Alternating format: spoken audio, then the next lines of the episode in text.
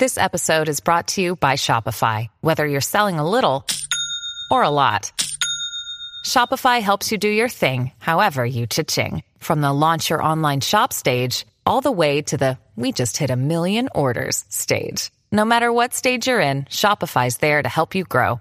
Sign up for a $1 per month trial period at shopify.com slash special offer, all lowercase. That's shopify.com slash special offer.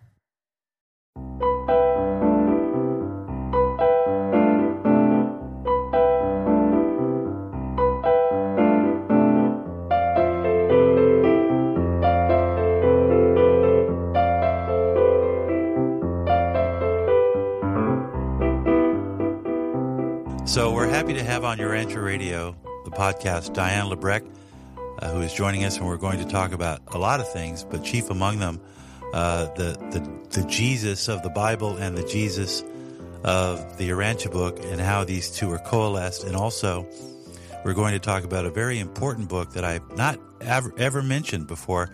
And in my conversations with Diane, uh, she mentioned to me Duane Faw's Paramony. And the Paramony was a book that was published a long time ago, and it is the work of Duane, where he, he is able to cross reference all of the statements in the Urantia book to uh, correlated statements that are found in the Old and New Testament, so both of the Testaments. And it's a remarkable achievement when you think about the fact that one man was able to take literally almost, I won't say almost, but uh, a tremendous percentage of the Urantia book and find corollary statements that back up the Urantia book or at least give source. And, and, and I think Diane will have a much better time explaining this, but it is pretty profound. A little background on Diane. Uh, she is uh, uh a, a, Canadian. She was born, raised Christian in Quebec. Uh, she is a highly successful uh, fashion designer, also a business manager. She has what I find interesting when I look over her her vitals or her curricula vitae or her resume. Uh, she is very instrumental. If you ever read Malcolm Gladwell's, what is it called, The Connection or something like that, she's a connector. She uh, is very involved in so many different ways with the Urantia book and the Urantia movement, and it was truly truly, truly a wonderful experience. She called me not long before the Jubilee of Jubilees celebration that she and uh, doc, uh, brother jo, uh, Joshua, uh, uh, who's been on this program, uh, formulated back when we were celebrating, and we and she invited me to be a part of that Zoom conference, the global conference, and in doing so, I got a chance to to get to know her, and her story. Is just it's incredible. So she joins us now, and I want to expound on her knowledge of the Urantia movement, uh, her current involvement, what she is doing with the Urantia Association, and there's just so much more that we can cover. So, Diane, first of all, I want to thank God for bringing you into my life uh, and inspiring me, and it's so good to have you here. How are you doing? I'm doing great, Jim, and I thank God for bringing you in my life too, because the connection is just excellent and it was meant to be because as you said two months ago we didn't even know two or three months ago we did not know of one another. And now look we're doing something together on your podcast program and it's going to be excellent for your audience. They're going to be in for a treat. So i'm very very happy and thank you to invite me on your uh, program. Well it's a pleasure and an honor and as we go through uh, we'll share some of the uh, events in your life that brought you to where you are today, and also some questions I might have about some of the conferences that you attended. But I want to start off with a sort of a non Urantia question. Uh, and it, it, was spurned. I started reading this book uh, this morning about the rise of totalitarianism uh, in the world today because of events that have concurred. Do you get a sense that we are facing a crisis moment in the world? Like, in your interpretation, uh, with or connected to the Urantia book or not, what do you sense is the what's the temperature in the room of humanity right now? Are we are we heading towards uh, a peak moment where we're all going to have to really decide what we're going to do, or is this just part of the ebb and flow of, of human evolution? What's your take on the situation of the world today? By far, I would say that it is not just the ebb and flow. It's actually we're being tested. We're being brought to the um, how should we say to the precipice to make a choice a personal choice. And I think that, uh, just like I've been saying for the past five, six years, it's a spiritual situation. It's way beyond politics. Jim, to me, again, this is only my personal opinion. You asked me, so I'm telling you frankly. I think that it is way beyond. It's not even a question of. I'm in Canada, so it's not a question of liberal or conservative or uh, Democrats or Republicans or so on and so forth to me, it's a battle, a, a, spiritual battle. It's a battle between light and darkness, good and evil. A lot of truth is coming out. There seems to be, not there seems to be, I'm sorry, there is a great cleansing happening around the whole planet, and people are waking up. It's almost like we're coming out of a slumber, like waking up. Wow, where have I been, you know? And now we're being challenged to make our own research, to find out the truth. And when I say the truth, I mean not the little human truth, which is partial, capital T, the spirit of truth, which is Jesus minus his body. And so we need to find the truth because we are into a transition period, a major planetary transition period that will help us to go into a wonderful era. But before that, it's almost like when you haven't uh, uh, inhabited your house for a long time and there's all kinds of stuff that collected and before you go and uh, re-inhabit your world you have to do a cleansing. And so while you cleanse you do you see all the the problems that they uh, you know all the stuff that needs to go. We need to grow and rise to a new level of uh, brotherhood together, and we're going to do it together, otherwise, we're not going to do it. So it calls upon love, love of our brothers, like Jesus taught us.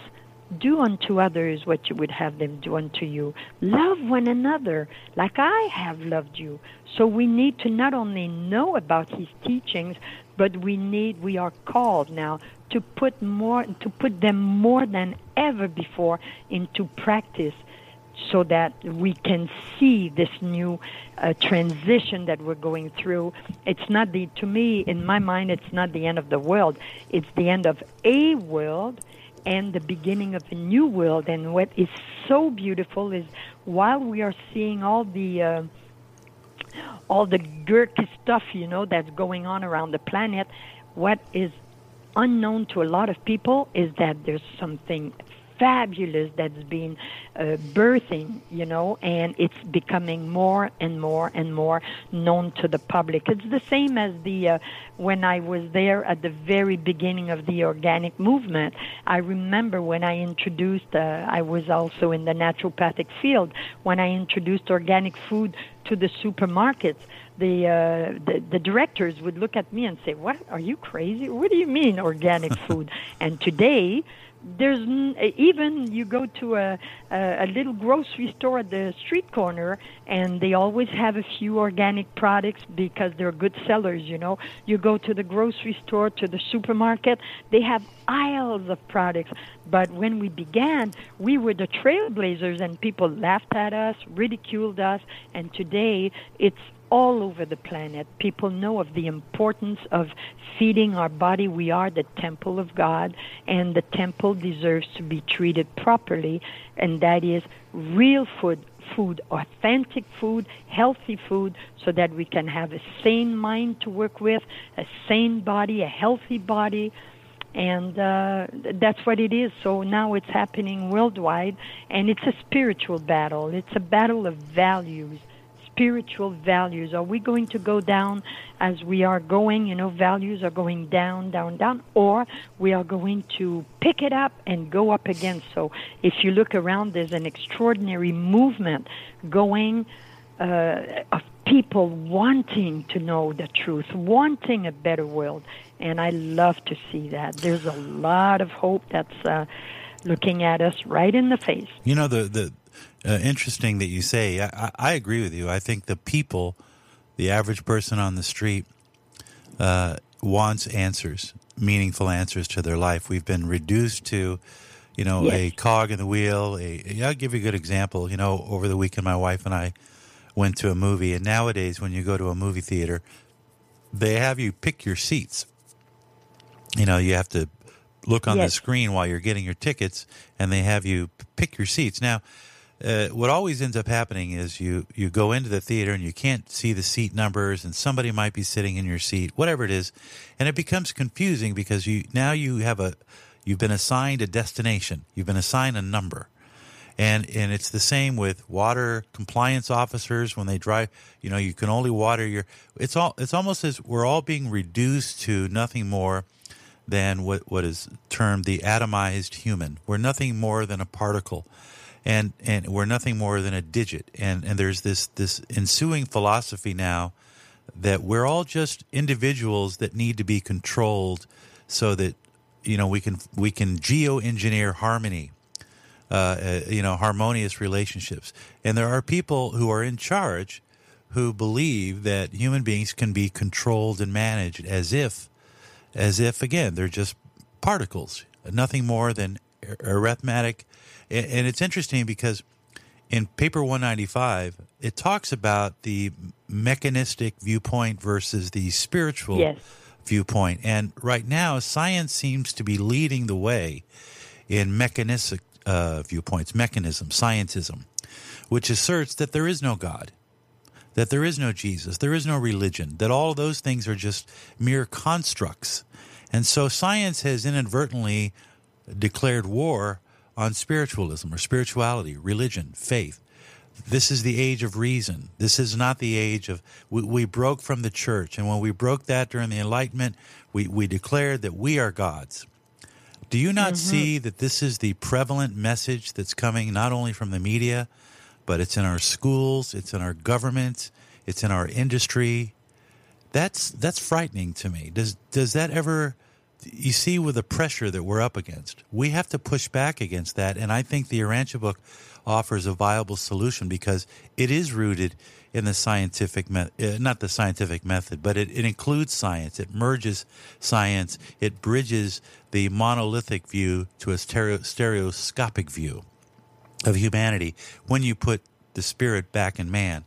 Uh, and I just I've grown more concerned about that ideological struggle, and I wanted to get your opinion on how do you remain so optimistic? Which it sounds like you're just so terrifically optimistic every time I speak to you. You're just full of joy, and I think, man, I thought Canada was in prison. I thought Canada was a prison right now. How is this woman so happy? but you know what you're saying is true. The beauty, and that is when Jesus says, "The truth shall set you free." It is setting us free, uh, Jim. And what's happening is that the great after the great cleansing, the planetary great cleansing that has been processed, we are in the process, whether people are conscious of it or not. It is happening. After this is done, it's going to be heaven on earth before that, unfortunately, there's that phase that when you clean your house, you don't like to see all the stuff, you know, and you go like, "Oh my God, bring me the garbage bag! Spring I want that cleaning. in the bag." Yeah. Yes, we're cleaning, but after that, it's spick and span. And the beauty is that I was blessed that Jesus, even before I knew the name Urantia or the Urantia book or the existence of any of that, um, or the anyone in the Urantia movement, um, I was blessed to to be taken up to heaven. It was not the first time in my life, but that time it was the major time. And as I told my mother before she died, who was always scared of dying, I come from a family of 12, and I remember my mom telling us all the time, Oh, don't tell me, kids, children, don't tell me about death. I don't want it. I, I'm so scared. And after that extraordinary experience that uh, Jesus blessed me uh, to, to live as first-hand personal spiritual experience, I told her, I said, Mom, you just wait and see. Oh, it is so beautiful. There's no human words to describe it. And the beauty is that God wins. So we may be in a dark period where it looks like that mechanistic and that, you know, that stuff that is going on. But the sad thing is that we have a big, big responsibility, and that is um, we slept for a long time. If you know what I mean, a lot, even myself, I consider myself being an artist by nature. I was a high fashion designer, and then uh, I worked in the field of health. But I always thought myself to be apolitical. I wanted to know nothing about politics, like so many people. And because of that, well, like they say, you know, when the cat is not there, the mice laugh. So because we were all sleeping, you know, with a nice drink and a nice cigarette and a nice party and a nice dance and a nice this and that, there were other people that had other agendas and they had no opposition. They must have been laughing like crazy, choking as they were laughing, saying, Wow, we're not even getting opposition. But now people are waking up and realizing that it is our responsibility. We get the world that we deserve. We get the society that we deserve. We get the governments that we deserve. But we need to wake up and take responsibility and stop saying, oh, no, no, I want nothing to know about this. You know, oh, I leave it to them, you know, and to have blind faith. No more blind faith for me. As far as I know, I trust. It's my innate in my nature, but I trust with my eyes open now. We have been given intelligence. We must use it. You know, we deserve w- the effort that we make, we put into it. So now it's nice because a lot of people around the world, and I've been watching it over the planet, and it's incredible to see, uh, even though in the mainstream media we don't see all the beautiful changes that are happening they are there. You just need to know to be connected to know where to look. And like jesus says again ask and you shall receive. And when you ask sometimes you're amazed at the speed that you get the answer because he doesn't waste time yeah and know? the other thing is if so you're when, going to ask when you prepared. ask it goes fast and you Yeah. go uh, really and you know you realize the seriousness of his teachings when he says ask but if you didn't ask don't complain that you didn't know. You hmm. never asked me but Yeah. you know it's like a child. If the child asks mommy daddy can i do this? But if the child doesn't ask the parent doesn't have to say it ahead of time. They wait until the child asks. So we need to do we have a responsibility as a humanity, we are all children of God. And if we are all children of God, that means we are automatically brothers and sisters in spirit. And so we must treat our brothers and sisters, just like my parents, as part of a family of 12, they taught us well. They taught us, educated us into treating one another with love, with acceptance. Naturally, there were little arguments at times, and after that, we would giggle and laugh how stupid it was. But what I mean is that the, the, the foundation of it was love. I grew up in a family of love, and I know what it is. It was like a little manufacturer, you know, a little industry, and it had to move and all this. But at the same time, just multiply that X amount of time. The planet is like that. We are one big family, and what one does to hurt humanity hurts a lot of humanity. But what one does of good to humanity affects it's like the butterfly effect. And so it is much more serious than we think. But now the time has come because before it was not ready for that.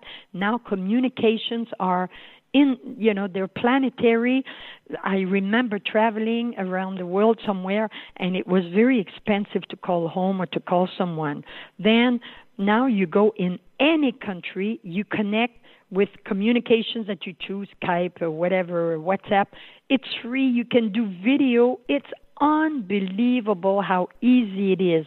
And so now the time has come for this major cleansing, this major change to happen. And the Urantia book, which has been here for about, you know, roughly uh, 75 years published, but roughly 100 years that it was revealed to humanity.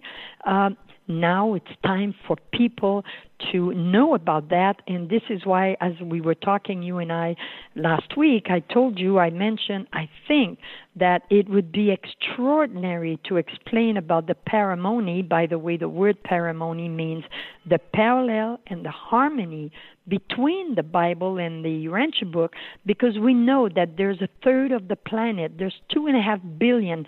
Naturally, I'm making rough uh, g- uh, general numbers. I'm not going to say two billion, four hundred million, and so. But generally speaking, two and a half billion Christians around the world. Jesus is known on the planet, whichever religion it is. He is known, and so I think it would be, not would, I think it is most crucially important to inform Christians around the world that this book called uh, the Revelation, the fifth epochal revelation called uh, the Urantia book, has a third of the book, okay, which is the life and teachings of Jesus, is 777 pages. And it is extraordinary because it recounts us. To me, it's the most beautiful love story on the planet. If I had a, a child again, it would be the bedtime story to my my beloved child because how oh, you you you cannot help but become, not fall in love. You don't fall. You become or you come to be in love with Jesus. You discover Jesus year by year before his bestowal on earth. And then after that, uh, birth. And then year one, two, three, four, five. And the beauty, Jim, is that it is completely in line with the Bible. And yesterday, this weekend, as I was making more uh, searches, for our this interview, I realized I had a flash in my mind, and it I realized to me, I've all, I was raised Christian, so I loved the Bible. I was very uh, much in love with God, Jesus, the Holy Spirit, and all this. And uh, we learned it at school, and so on and so forth. And so I realized that to me, with the Urantia book now, and with this in-depth story of the life and teachings of Jesus it's almost like uh, as an analogy, okay? It's it's almost like when you start to go to school, you go to elementary and uh, uh, secondary level and all that, and one of the matters you learn is uh, mathematics so you learn mathematics and this and that, and you're happy. But then you grow up, you mature, you go to a college or straight to university, and then you enroll for uh, to become a mathematician because you love it so much. So naturally, you're going to learn more mathematics because you're specializing in that field and you've also gone to a new level of school. So the Urantia book is like that. It's it it's the perfect marriage with the Bible and all that you can learn in the Bible, especially the New Testament, about Jesus and his life and teachings, when you uh, dare give it a chance and read uh, the Urantia book, and especially part four, especially dedicated to telling us the true life story of the birth of Jesus, his human life, and then his uh, personal ministry and then uh, public ministry, you discover that it is so wonderful. So this man that you named earlier, Jim, uh, uh, Duane Faw, I thank God that I was blessed to meet him before he left us. He left this world a few years ago, but I met him in uh, in the uh, 90s, 1990s, and as soon as I met him, it was like my grandfather. It was I loved him so much, and his wife Lucille as well. And he wrote this book, and at the time, it was not done with. Uh, uh, electronics like today you can compose so fast. He did it all by hand, and he knew the Bible inside out. Duane Faw was a brigadier general and also an attorney. He taught law. He was a law professor at Pepperdine University in California, so it's not to say the least. And I was even told that by friends of his uh, that generals in the army used him for advice, you know, and all that. He fought Is three right? wars: the Second World War, the Vietnam War, the I Korean War. Interesting. Yes, he was a fascinating man. I'm so happy I met him in person. Well, hold on, When hold on. I want to. me- I want to just ask this a couple of questions because you're like a wind up. If I don't stop you, I may I may lose the opportunity. I'm sorry, no, no, quite all right. It's uh, it's just informative, but I, I don't want to miss some key points here. You you mentioned two things that are spectacular. One is that Duane Faw knew the Bible back and forth. Uh, Yes. he, he would not have been able to do the paramony had he not had that knowledge of the Bible. So I assume Exactly. so therein lies a, a deeper point, which is here is a man who is uh, a theologian. He understands the Bible. He probably knows more about the Bible than most. Many people, many Christians w- would say to you that the Bible is the final word and expression of God, and and having adopted that philosophy, they are resistant to the Urantia book because they feel that the Urantia book may be deceptive or that may be the work Yes. of, of evil forces, whatever whatever they can say. But yet you have this example of a of a professor at a very prestigious school. I, I've sat on the lawn at Pepperdine overlooking Malibu. It's a beautiful, beautiful, one of the most beautiful campuses. Um, and he also was a devout Urantia book reader. He could Yes. not have been able to do the paramony unless he had all of the knowledge that he needed of both the Bible and the Urantia book.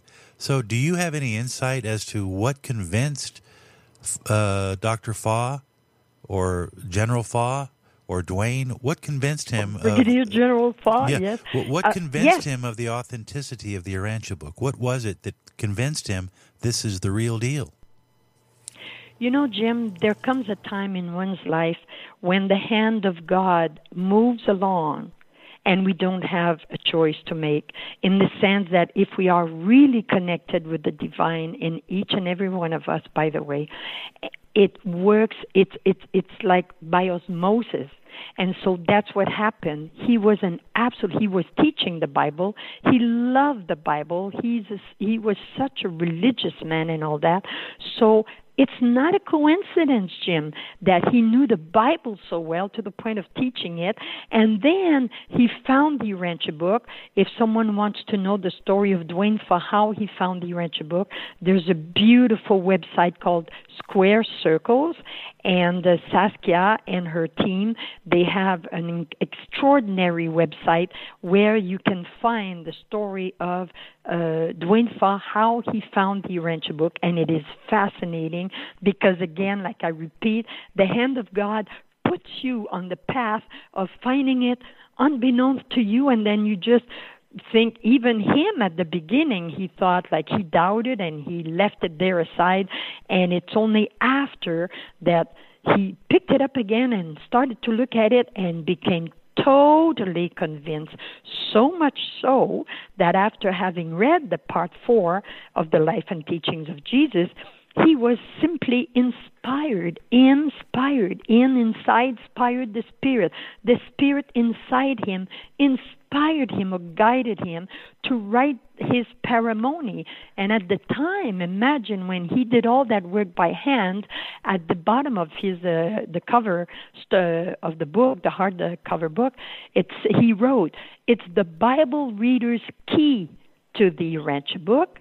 The paramony, and it's the Urantia book reader's key to the Bible Which because it- it- he created a parallel and a harmony between the two so that people he did that to help people he knew that the Urantia book would find would come to its day when it was you know when Jesus said my hour has come.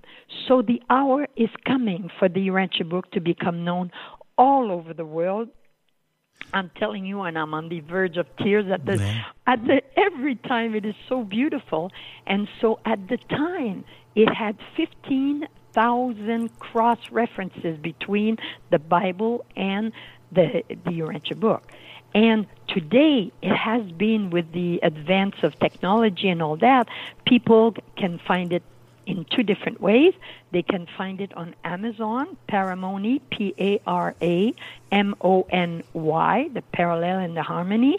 And today, get do you know how many cross references there are? From 15,000 it is and then 25,000 now today there are more than 60 60 60,000 cross references between readers of the Urantia book who want to verify does the, does the Bible talk about that? Yeah, okay. You go there, you go in the Paramony, you find it. People who read the Bible, like uh, Duane Faw was a, a reader of the Bible, okay, an astute reader. Uh, you go into uh, the Bible and you find, oh, I wonder if the Urantia book mentions that. And it's a beautiful, beautiful marriage of the two. And just like uh, uh, when the Urantia book was revealed. So you can find a quote from the Bible and then cross reference and read. Version. That's it. That's oh. exactly that. It's expounded so much so that over the weekend I made a research and an uh, in-depth research. And just to give you an example, in the Bible, the name and that's the King James version that I use. Yeah. The name of Jesus is mentioned 942 times, okay, which is quite a lot. In the Urantia book, the name Jesus is mentioned 4,494 times. Uh, and, so, that's, and that's just that's not, not just in the life and teachings of Jesus, but also throughout no, the a, entire book. It's the whole Urantia yeah. book. Yeah. Yes, because we know he's the Son of God. Right. And so they talk about Jesus throughout the whole book. And so all this to say that it is not to diminish or it's not the work of the devil or on the opposite it's a blessing to humanity as someone said you know humanity being so scientifically uh, scientifically minded and all that and being uh, more and more secular needed some help to uh, prevent a major catastrophe. And so this was revealed to humanity to help humanity, not to uh, throw all the past into the garbage. And no, on the opposite. You've been doing wonderful. Look, a third of the planet is Christian, reading the Bible, knows about Jesus, God, the soul, this and that, and resurrection. And, okay, now you're ready, just like when a child grows if you just think of babies, uh, you know, when you're young at five, six years old, I remember that I played with one of my sisters and we played dolls and we had our little uh, table set and all this and we would play mommy and all that. And then when I grew up, well, when we both grew up, we both had children. And it's a new phase. But it doesn't mean to say that before it was bad or it was less. No, it's a time it's a coming of age.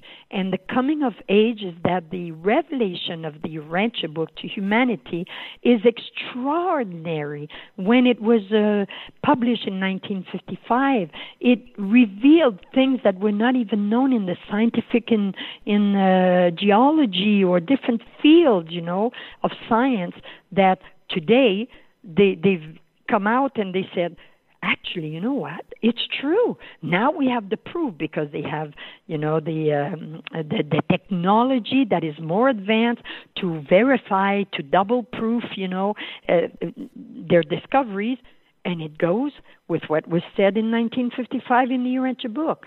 So it's it's extraordinary and uh, if you want we could actually just let people know. I have a couple of quotes that i would like to just make a parallel and a harmony between uh, the bible and uh, the Urantia book because i hope i pray god and jesus and the holy spirit that christian readers of the bible who want to give it at least a try. You cannot judge something from the fear of the unknown. You have at least, I remember being in a, a, a show one day, and someone came to the booth, and we had the Bible, and we were uh, talking about the Urantia book. And this person said, Oh, that book must be the work of the devil and all that. And we just simply asked the guy, we said, okay, you know the Bible, you love it, and we're happy for you because we love the Bible and we know it too. Now, do you know the Urantia book? No, but I don't want to know.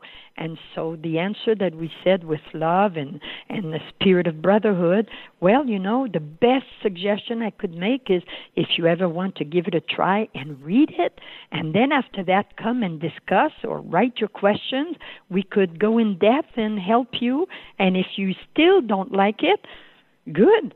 that's free will. You make your own choice, but at least give it a try. And so it, it has happened to a lot of people, even uh, Duane Faw, because he was such a lover of the Bible, he left the Urantia book aside for a few days. And then when he was driven to that again, it just lit him up like on fire. And then God used him to write this paramony, which to me, if one person wants to spoil themselves and buy, or it's their birthday and they ask for a gift, ha- ask for two books the paramony, the Urantia book, and the paramony with their Bible and the Trinity, the perfect Trinity. Read the Bible, read the Urantia book, and use the paramony and compare, and people will see that it's a work of art. It's it's a revelation. It's extraordinary. It makes us mature and grow, and by far, it does not the least put down the Bible. On the opposite, it rests on the Bible, and it encourages people. And with the new um, advances that we've made, we are in 2022. Well, we look at it and we go, wow. Is that extraordinary to know the life of Jesus in more details and to know each year in when he was one years old, two years old, three years old, what were the major points that happened, and uh, this is why I would like to share the comparison with the Urantia book and the Bible, just to encourage people. Okay, let's do uh, that. As, yeah. Uh, yeah, as to how much they wanna... can gain. Okay, so I told you about the name Jesus. If we look at paradise, I'm only going to mention names and words that we are all Bible readers and or, because many of us are Bible readers and Urantia book readers, uh, know from both sides. So if we look at the word paradise, okay? And it's always a King James version. So in the Urantia book, it is mentioned, paradise is mentioned 1,534 times. And in the Bible, it's mentioned three times. No, paradise. No way. Are you kidding me? The the word, I'm not. I wish I was. To me. Three times. Three so what? Times. Uh, Christians don't believe in paradise? No, it's not that. I mean, it's for, okay for me. It's yeah. not for me to judge. All I'm saying is, I stayed up all night, even the whole weekend. I was up last night at one in the morning, woken up. Diane, get up, go look this word, this word, this word, and every time I marvel, I go, "Oh my God! Can you imagine the benefit?" That Bible readers will get when they embrace the life and teachings of Jesus and the Urantia book for the ones who will feel uh, inspired to read the whole book because it's in th- in uh, four parts. Uh, 1,534 times versus three times in the Bible. So, so, that illustrates really, Diane, just the scope uh, and the wide scope of narrative of the Urantia book for people who aren't familiar with it and it is it is truly a testament. We we are getting close to that point where I want to kind of draw things to a conclusion, and I do have a couple of real important quick questions I wanted to have you reflect on. One, we're coming up on the 20th anniversary. I know it's hard to believe since you attended as a keynote speaker, uh, not only at the International Conference of Urantia Book Fellowship, but also what was striking to me is you also attended the World Religions uh, the Parliament yeah, of World Parliament, Religions in yeah. Chicago in '93, that same year, and you had people from all the different faiths. And I am sure, just judged on what I think of your personality, I'm sure you had a lot of conversations uh, at that event. yes. And so, really, a two two pronged question. Number one, was your was your impression? Did you run into people who were favorable to the Urantia book? Didn't know about it or were resistant to it. What was your general takeaway from people in 1993 about the Urantia book when you attended this World Religions Parliament? There was a booth at the Parliament of World Religions, Jim, and people were very receptive. Naturally, it would be uh, not telling the truth to say that it was only positive. There's always people that from lack of knowledge or from the fear of the unknown, simply not knowing, will have a first reaction of, oh, no, I'm doing fine with my Bible, thank you very much. But in general, it was just loved. There were people who already knew about the Urantia book, and so they were delighted to see that the Urantia book has its own booth and was talking and meeting people and spreading the word. I remember there meeting. Uh, anyway, I'm not going to go into that story, but uh, it was quite interesting to see the two founders of Google uh, promoting this World Wide Web that didn't exist. And I remember having a vision. What would that saying, have to do with religion? Why were they showing up? What was Ajit Pai doing at this thing? because of communication. It Oh, I was just, and I remember having a flash and looking up and saying, "Oh my God, this is going to be big. It's going to be planetary." And Mm. today we laugh because Triple W is known all over the world. But I remember their table, a very simple table, and all this. They were students, university students, and all that. So all this to say, the Parliament of World Religions had everyone from every religion and all that and the reception of the Urantia book was a big win It was a big win. I mean, you really felt that people were open to this. I, I, I still think Yes. that most of the world uh, right now they, they don't want this book. This book would destroy uh, globalism as we as they know it, not as we know it, because we understand that the era of light and life is when there's eventual brotherhood among all humanity. But we're Yes. a long way from that. I mean, we have so much work to do, uh, and, and there are people like who you mentioned who have a completely different viewpoint of reality, which we touched on earlier.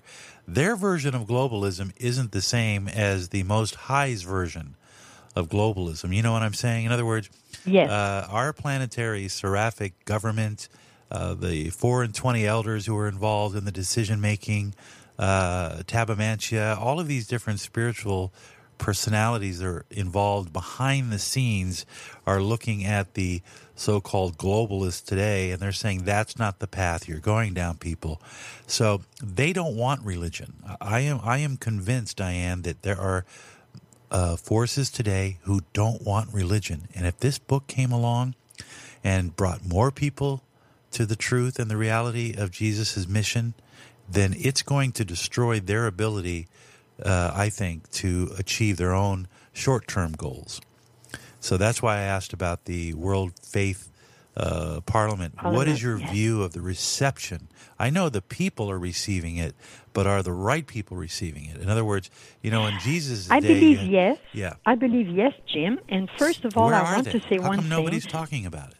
That's what I'm saying, right? Okay, what I want to say is first of all, there are many, several Bible readers who have the Urantia book and know about the Urantia book and use that extraordinary supplementary information in their preaching, which impresses a lot of their followers because it's like, wow, does he ever know a lot? And ta ta ta ta ta. They are not ready to come up front and say, I'm a Urantia book reader as well. Well, they need Okay? to get ready. Well, what are they waiting for?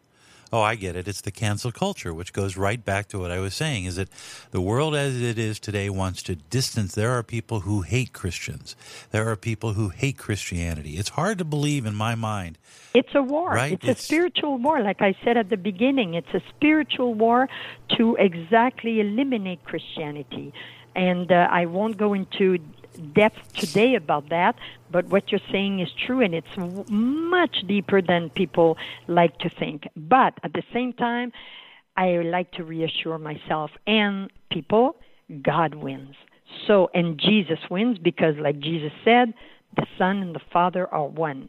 Okay, so they win.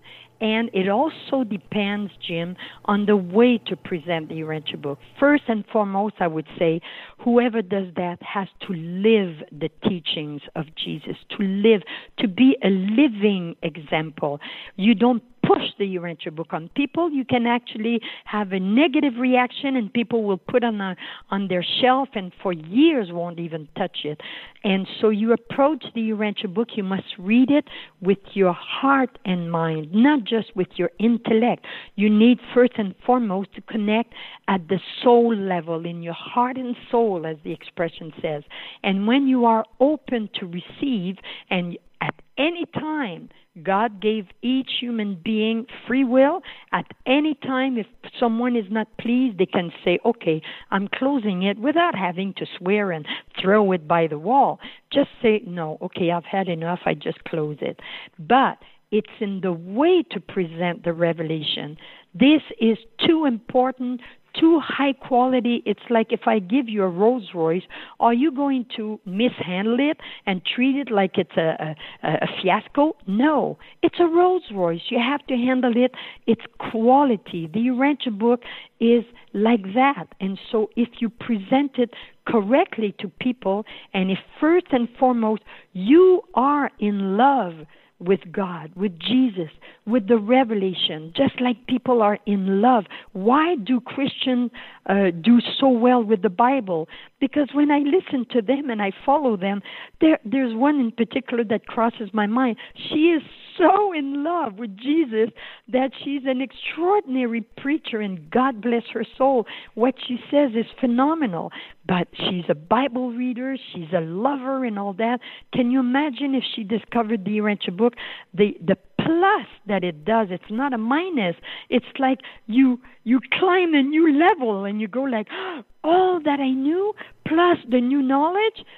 It will happen. It's not a question of if it's only a question of when. So, and I personally believe that the hour is coming for the Urantia revelation to make a, a, a, a new birth in the minds of many, many, many Bible readers around the world and other people as well, and for people to embrace yeah. it and see that it is a divine revelation. Let's uh, also, I've got a, just a few more minutes.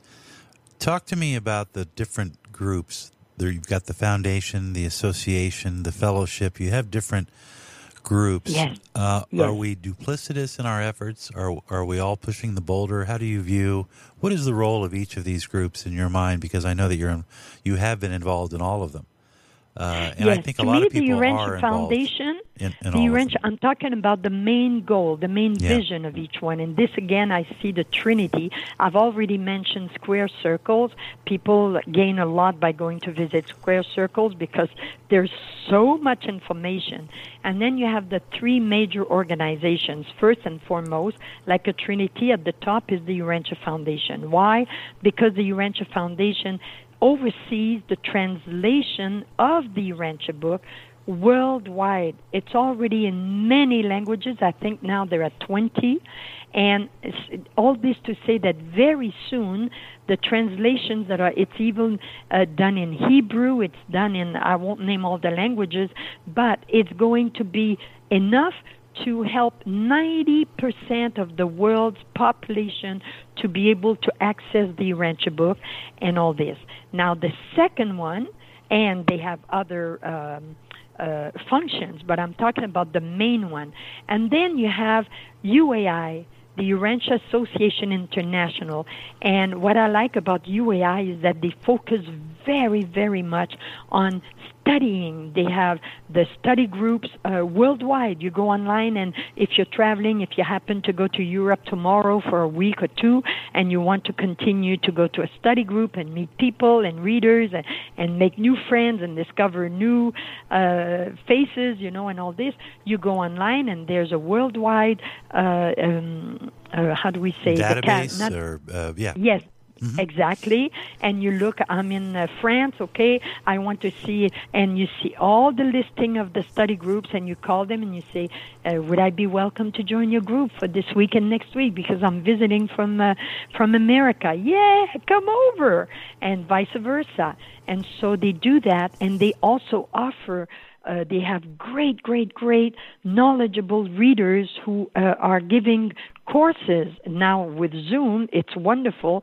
You save a lot of money. You don't need to travel. You don't need to pay for this and that. You sit at home and you connect with readers from around the world, with teachers that are experts in the, in the knowledge and the understanding of the revelation. And then the third one is the Urantia Book Fellowship. And like the word says, fellowship. So the fellowship is very much engaged into international events like the Parliament of World Religions in 93, like uh, doing and they even did the one in Africa and all that. We just finished a few weeks ago, two or three weeks ago, uh, this uh, beautiful conference, uh, international conference in Chicago, where uh, we had the. Uh, oh, by the way, Yes. Yes, let me say this. They had the conference, the, the theme was on Melchizedek. Yes. At one of the trips that I organized for Urantia book readers to the Holy Land, um, uh, Jewish people, more and more people are interested in Melchizedek, okay?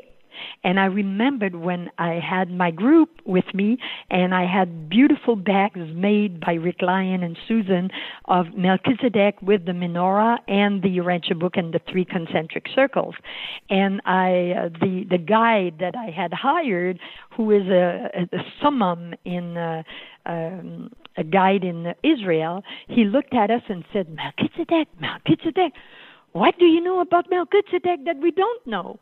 And then I looked in the Bible, and in the Old Testament, the name Melchizedek is mentioned two times, twice. That's it, huh? In, Just two that's times. it. In the, in the two times in the New Testament, and that comes from King James uh, version. Of, uh, uh, it's not me making it up. Scientific research, and in the New Testament, it's mentioned nine times for a total of eleven times. Now, in the Urantia book, there's even papers, papers about Yeah. Melchizedek to the point that Melchizedek, the name Melchizedek, is mentioned 323 times. Now, does that It's include more than papers? 30 times. And then, in addition to that, and you probably will say it, but there are also papers that are written by Melchizedek's. That's amazing. Yes. You're getting the, Paper the- 93, They are the 94, highest college professors in the universe. I, I think of them. They are teachers. They are the highest, almost the Yes. highest level of teacher that you could find in the universe, and they're writing That's right. papers for us to read. That that should blow any. If you're a Mormon, I don't know if you happen to know, but in the Book of Mormon, Melchizedek is also a very central figure. And so, Yes. imagine yeah, just knowing. as an example, Yeah. in the Bible, they said, you know, in Hebrews seven seventeen, it says, you know, they um, just here, very quickly, and it is yet far more evident, for that after the similitude of Melchizedek, there ariseth another priest, who is made not after the law of a carnal commandment, but after the power of an endless life. For he testifieth thou art a priest forever after the order of Melchizedek. And we heard that very often in many, many places, many countries. Yeah. And so in the Urantia book, in paper 93, uh, dedicated to Melchizedek, Machiventa Melchizedek, it says, Melchizedek taught that at some future time, another son of God, we know who he's talking about, Yeah. Jesus, would come in the flesh as he had come, like he, Melchizedek, had come, but that he would be born of a woman, and that is why numerous later teachers held that Jesus was a priest forever after the order of Melchizedek. So it's beautiful. You see the parallel and the harmony. One respects the other. It's not one belittles the other. Right. It's one uplifts the other. And it's just like your two hands when you cross them and the fingers match one inside the other and the other and the other. And so it is like that. It's a beautiful dance between the Bible and the Urantia book. So it's uh it's like that, you know, it's it one thing for sure they can only uh they can only know better just the name uh, universe. We know that we we uh, the universe is way beyond just planet Earth. Okay, named Urantia. In the in the Urantia book, two thousand three hundred and thirty times. In the Bible, zero. really, So, that's amazing. yes. that's a great, great ama- illustration. Yes. Uh, and again, it's not belittling the Bible at all. It's just No. it's illustrating the the expansion of of the, the basic premises that we get from growth. Judeo-Christian teachings. and the growth that we have done, Jim, because that was 2,000 years ago. We, we, we owe such gratitude to our forefathers, to have to the apostles, to, to all the uh, Moses, to Abraham, to everyone, to have to have done such incredible work that the Bible has been feeding to a third of the planet for the past 2,000 years. Now humanity is ready for a new phase of growth, and the Urantia book comes in and complements the Bible, and it's just a continuity. And so it's not a competition, and it's not to choose one against the other. How about both? And give it a try and yeah. read it and most, I'm pretty sure that if people read it with their heart and soul and mind as well, being yeah, the, inhabited the, of a thought adjuster, they will embrace it. Yeah, a lot of people now, because of things like Yelp, you know, they'll go on and somebody will say, hey, you know, like they'll want to go read a review of a movie or they're buying a refrigerator and they want to look at, you know, user reviews or whatever they do the Urantia book, one of the worst things you could do is go and look what Google has to say about it because it's gonna it's gonna send you in a lot of different directions, but it's not to tell you anything. Wikipedia does a pretty good job, I think, but it can be changed easily. So, but the best thing to do is just download it. The Big Blue Book, I think it is on Apple on iTunes. Uh, you can certainly download the book, the audio. There's so many different mediums that are available. And, and people who are listening to this podcast probably are aware of that, but just as a reminder. Well, Diane, I think this might be a good place for us to, uh, to uh, conclude. I, I, yeah, go ahead, please. Would you allow me to give an explanation, uh, um, a suggestion? Because I said earlier, people who want to read the uh, they can buy it on Amazon.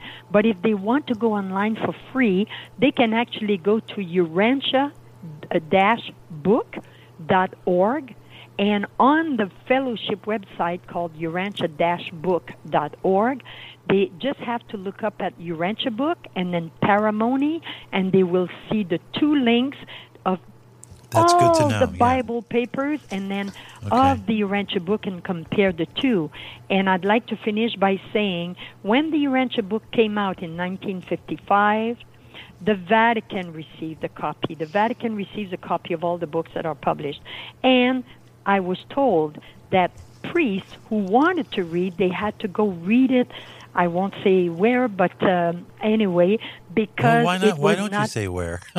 We're not going to storm the Vatican. They, they would anything. go. Let's say they would need to go to the bathroom for Are necessity, except that they would come out a long time after because it was so. done very discreetly. But the the Vatican had the Urantia book, and I even have a book that I, I gave it a, an interview that I showed visually where uh, the the, the uh, church admitted that Jesus was born at another time than Christmas time. But again, that's part of clarifying. Just yeah. like science is discovering stuff that we used to believe, and now they say, no, no, no. Now we got the proof. We saw it, and we can clarify. And it's not to, again, attack the past. We are growing beings, and our knowledge is growing. And so the Urantia book was known at the Vatican since 1955. And, uh, it's not a coincidence that we're doing this interview, and I pray God that Bible readers will uh, go and look it up and read it and just become in love with Jesus like uh, all of us are. Yeah, just there's nothing short of fantastic getting that experience of reading yes. his life in full for the first time, and then you really yes. begin to understand what the misconceptions are today about this man. And there are a lot yes. of misconceptions, to be sure. Yes. Diane, I thank you so much uh, uh, for, for being on. I'll have you again. And I, uh, I, I, am short of words, but I know you aren't. So, uh, again, thank you. thank you. Jim. You have a good sense of humor, and uh, we'll talk again soon. Thank you, yes. Diane Lebrecht, joining us on the Urantia Radio Podcast.